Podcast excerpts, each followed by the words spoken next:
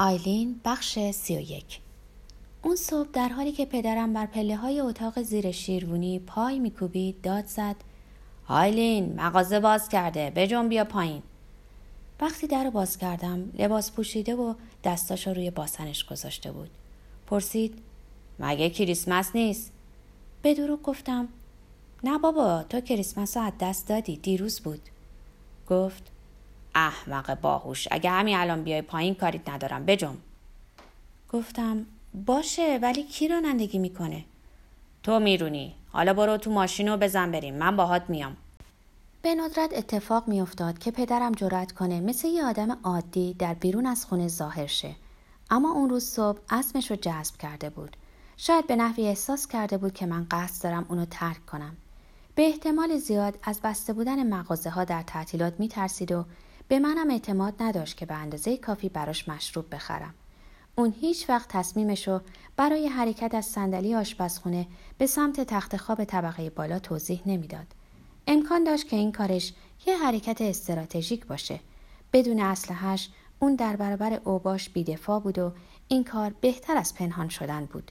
احتمالا به اینم فکر کرده بود که بستر مرگ مادرم به اندازه هر جای دیگری برای مردن مناسبه. البته واضحا نه به این معنی که تسلیم شده باشه. مثل همیشه نگهبانی می‌داد.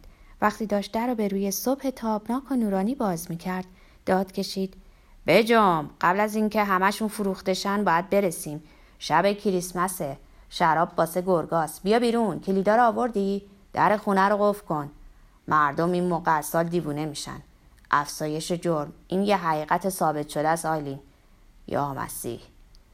رفتم و کفشاشو آوردم. روی ایوون انداختم. به حرف زدن ادامه داد. احتمالا همه در خونشون رو همینجوری باز ول می‌کنن. احمقای سبک مغز. نمی‌دونن این شهر پر دوزه. با پاهاش به داخل کفش خزید و به سمت ماشین به افتاد. در حالی که میلرزید بازوان ناتوانش رو روی سرش نگه داشته بود و مثل مردی که در آفتاب از قاری بیرون میخزه از چشماش محافظت می‌کرد. در مسیری که به سوی مغازه مشروب فروشی بود جاده ها دوباره از برف تازه می درخشیدند. چراغای خیابون در روبان و کاغذ رنگی پیشیده شده بودند و ویترین مغازه ها زیبا و مناسب کریسمس بودند. لب دامن زنان در امتداد پیاده رو به برف ها کشیده می شد. مردم بسته های براق رنگارنگ و در بازوهای خود گرفته بودن و در صندوق عقب ماشینشون رو هم میچیدن. در فضا صدای موسیقی می اومد. بچه ها در چمن جلوی خونه هاشون آدم برفی می ساختن و در حیات کتابخونه عمومی بازی می کردن. دلم برای اون کتابخونه عمومی تنگ می شد. اون زمان متوجه نشدم که همون کتابا منو نجات دادن. پنجرم پایین کشیدم. پدرم گفت سرده هرگز درباره مشکل اگزوز بهش نگفته بودم. گفتم هوای داخل کهنه است. در واقع هنوز بوی استفراغ می‌داد اما پدرم نمی‌تونست اونو تشخیص بده. بگمونم انقدر بوی جین در سرتاسر سر پوست و نفسش وجود داشت که تمام بوهای دیگه اطرافش رو خونسا کرده بود. کهنه کی واسش مهمه که کهنه است. اون دستش رو از روی زانوم دراز کرد. رونام قلقلک می‌شد. سپس وقتی که پنجره رو بالا می‌کشید به طور اتفاقی آرنجش بین زانوهام فرو رفت. فقط به آرامی به جلو نگاه کردم. هیچ احترامی برای راحتی و حریم شخصی من قائل نبود. وقتی تر بودم و تازه داشتم بالغ می شدم شبا در حالی که می نوشید با مادرم کنار میز آشپزخونه میشست و منو صدا می‌زد تا رشدم و برانداز کنه نیشگون بگیره و اندازه گیری کنه. می‌گفت زیاد خوب نیست آیلین تو باید بیشتر تلاش کنی. مامان در حالی که میخندید می‌گفت بی خیال انقدر بی انصاف نباش. و بعدترها به جای اون می‌گفت دیگه واسه لمس کردن بزرگ شده چارلی و زبونش رو میچرخوند. البته می‌تونست خیلی بدترم باشه. دخترای دیگه دزدیده و تحت فشار و مورد خشونت قرار می‌گرفتن. اما من فقط دستمالی و مسخره می‌شدم. با این حال دردآور بود. منو عصبانی می‌کرد و باعث شد حتی بعدها هر وقت در زندگی احساس می کردم کسی داره برانداز یا قضاوتم می‌کنه به من حمله دست بده. مردی که مدتی با اون زندگی می کردم به من گفته بود که به خاطر جمله های پدرم نظیر سینه کوچولو هر دختری می‌خواد دستای باباییش روی سینه هاش باشه این احساس به من دست داده که پدرم رو نامید کردم و در دلم آرزو می‌کنم که سینه های درشتری داشته باشم. انقدر احمق بودم. اون فقط یه موسیقیدان معمولی از خانواده ثروتمند بود. تنها برای مدت کوتاهی باهاش ادامه دادم.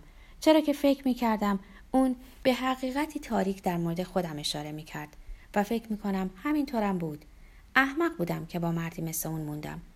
کلا درباره مردا احمق بودم. چیزای زیادی در مورد عشق یاد گرفتم. قبل از اینکه به خونه درست برسم هر خونه محله رو امتحان کردم. حالا در نهایت من تنها زندگی می کنم. اون روز وقتی خیابون رو چرخیدم پدرم در حالی که مثل چوب خوش شده در صندلیش فرو رفته بود با صدای آهسته گفت کدوم گوری داری میری؟ همونطور که گفته بودم عقل خیلی درست حسابی نداشت. دیگه از سایه خودشم میترسید. مسیری نیست. آدم بدای اینجا لعنتی آیلین تفنگم و نیاوردم. گفتم می‌تونیم گوله برفی پرتاب کنیم. خندیدم. البته تفنگ در کیف من بود. به نظر می رسید پدرم ترجیح می‌داد باور کنه اونو جا گذاشته. برام مهم نبود. هیچ چیز نمی‌تونست حال خوبم رو مختل کنه. بالاخره به همراه ربکا اونو جشن می‌گرفتم و کریسمسی داشتم که می‌تونستم از اون لذت ببرم. پدرم می‌تونست منو کاملا برهنه کنه و با تکه های شیشه پوستم و خراش بده. اگه چنینم می‌کرد دیگه برام اهمیتی نداشت. اون روز هیچ چیز نمی‌تونست منو ناراحت کنه. به زودی در خونه ربکا بودم و مثل یه ملکه با من رفتار می‌شد. در حالی که یقه کتش رو روی سرش می‌کشید با ناله گفت من از این محله ببر بیرون. با شست از روی شونش اشاره کرد تا زیر چراغی بیستم. در حالی که چشماش از ترس سیره شده بودن زمزمه کرد. او باش فقط میخندیدم. از میون خیابونهای شهر از گورستان و از جلوی پاسگاه پلیس رد شدم. سپس دور زدم و به داخل پارکینگ مدرسه ابتدایی پیچیدم. فکر می‌کنم داشتم سعی می‌کردم اونو شکنجه کنم. گفت به هم بگو چی می‌بینی؟ اونا دنبالمون اومدن. ما رو دیدن؟ طبیعی رفتار کن حرف نزن فقط رانندگی کن و شیشه ها رو بکش پایین آره فکر خوبیه اینجوری اگه به طرف موشلیک کنن شیشه ها نمیشکنن با خوشحالی شیشه پنجرم و پایین کشیدم. اون روز از دیوونگی پدرم لذت بردم. مثل یه دلقک مسحک شده بود. وقتی به مغازه لاردنر رسیدیم با صدای آهسته به آقای لوئیس که پشت پیشخان ایستاده بود یه جعبه جین سفارش داد و چند بسته چیپس سیب زمینی از روی قفسه برداشت. من یه بطری شراب برای اصرم که در خونه ربکا میگذشت خریدم. پدر سوالی نپرسید. در راه بازگشت به خونه روی صندلی عقب در حال لرزیدن و عرق ریختن دراز کشیده بود. وقتی وارد جای پارک ماشینمون شدم از ماشین بیرون خزید. در حالی که داشت به من التماس می‌کرد زودتر بیا در کن بذار برم تو. این بیرون هم نیست. از میون برفا تا ایوون نیمخیز رفت. با آرامش جعبه مشروب و از پیاده رو به ایوون بردم. اما اون بیتابی می‌کرد. از پنجره اتاق نشیمن به داخل رفت و منو به خاطر بازرها کردن اون سرزنش کرد. دیوونه شدی؟ وقتی در از داخل باز کرد بالای جعبه جینو پاره کرد و دو بطری بیرون کشید و هر بطری رو زیر یه بغلش زد و گفت یه احمق بزرگ کردم. یه بچه دو روزه است. نگاش کردم. به سرعت به داخل رفتم و کفشاشو لگت کردم. انقدر سرگرم نقشه های خودم بودم که خودم رو درگیر برگردوندن کفشاش به صندوق عقب نکنم.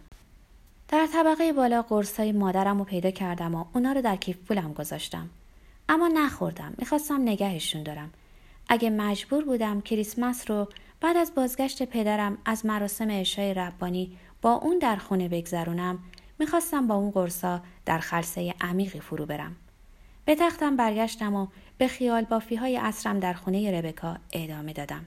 تصور کردم که اون چیزایی مثل هرگز قبلا کسی مثل تو ندیدم و نیز قبلا هیچ وقت انقدر احساس نزدیکی به کسی نکردم. خیلی تفاهم داریم تو بینقصی به زبون میاره. ساعتها محو شدن در یک گفتگوی مسهور کننده شرابی لذیذ و آتشی گرم رو تصور کردم. ربکا می‌گفت تو بهترین دوست منی دوستت دارم و دستمو همانطوری بوسه می‌زد که شما دست یه نشونه الهی یا کشیشو میبوسید. دستمو قرمز و چروکیده از زیرم بیرون کشیدم و اونو با احترام بوسیدم. به دستم گفتم منم دوستت دارم. و در حالی که کلاه رو روی سرم مینداختم به حماقتم خندیدم. منتظر تماس ربکا بودم. به نوعی خوابم برد. رویاهایی که دیدم رو به خاطر ندارم. آخرین رویاهایی که در اون خونه داشتم. آرزو می‌کنم کاش می‌تونستم به یاد بیارم. امیدوارم از نوع خوبش بوده باشه. قرقر کردن پدرم اون بعد از ظهر از پایین پله های اتاق زیر شیروانی به یاد دارم. در حالی که از سختم بیرون جهیدم داد زدم چی شده بابا؟ جواب داد تلفن زنگ خورد یه خانومی با تو کار داشت شاید یه پلیس خانم نمی‌دونم. بهش چی گفتی؟ برای جواب دادن تعلل کرد شونه بالا انداخت. هیچی هیچی نمی‌دونم هیچی هم نگفتم. از طرف من هرچی بوده سکوت بوده. از پله ها پایین رفتم. دیدم تلفن در آشپزخونه از قلاب آویزونه و گوشی به قفسه چوبی می‌خوره. وقتی تلفن رو برداشتم ربکا اینگونه شروع کرد. خب سلام فرشته کریسمس. تمام چیزی که از اون اصل به خاطر دارم اینه که من حقیقتا هیچگاه قبلا هیچ دوست حقیقی نداشتم. وقتی بزرگ می شدم تنها جوانی که از من متنفر بود و یک یا دو دوست معنس دیگه در مدرسه ابتدایی که معمولا باقی کلاس اونو نپذیرفته بودن داشتم.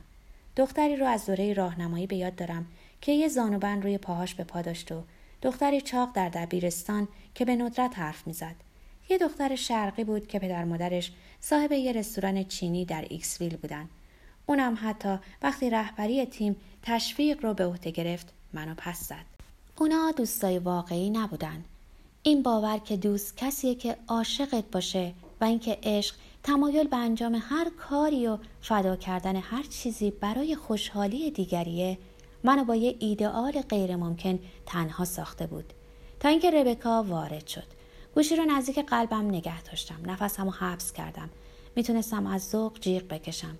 اگه تا به حال عاشق شده باشین این احساس پیشبینی دلپسند و این نوع خلصه رو می‌شناسید.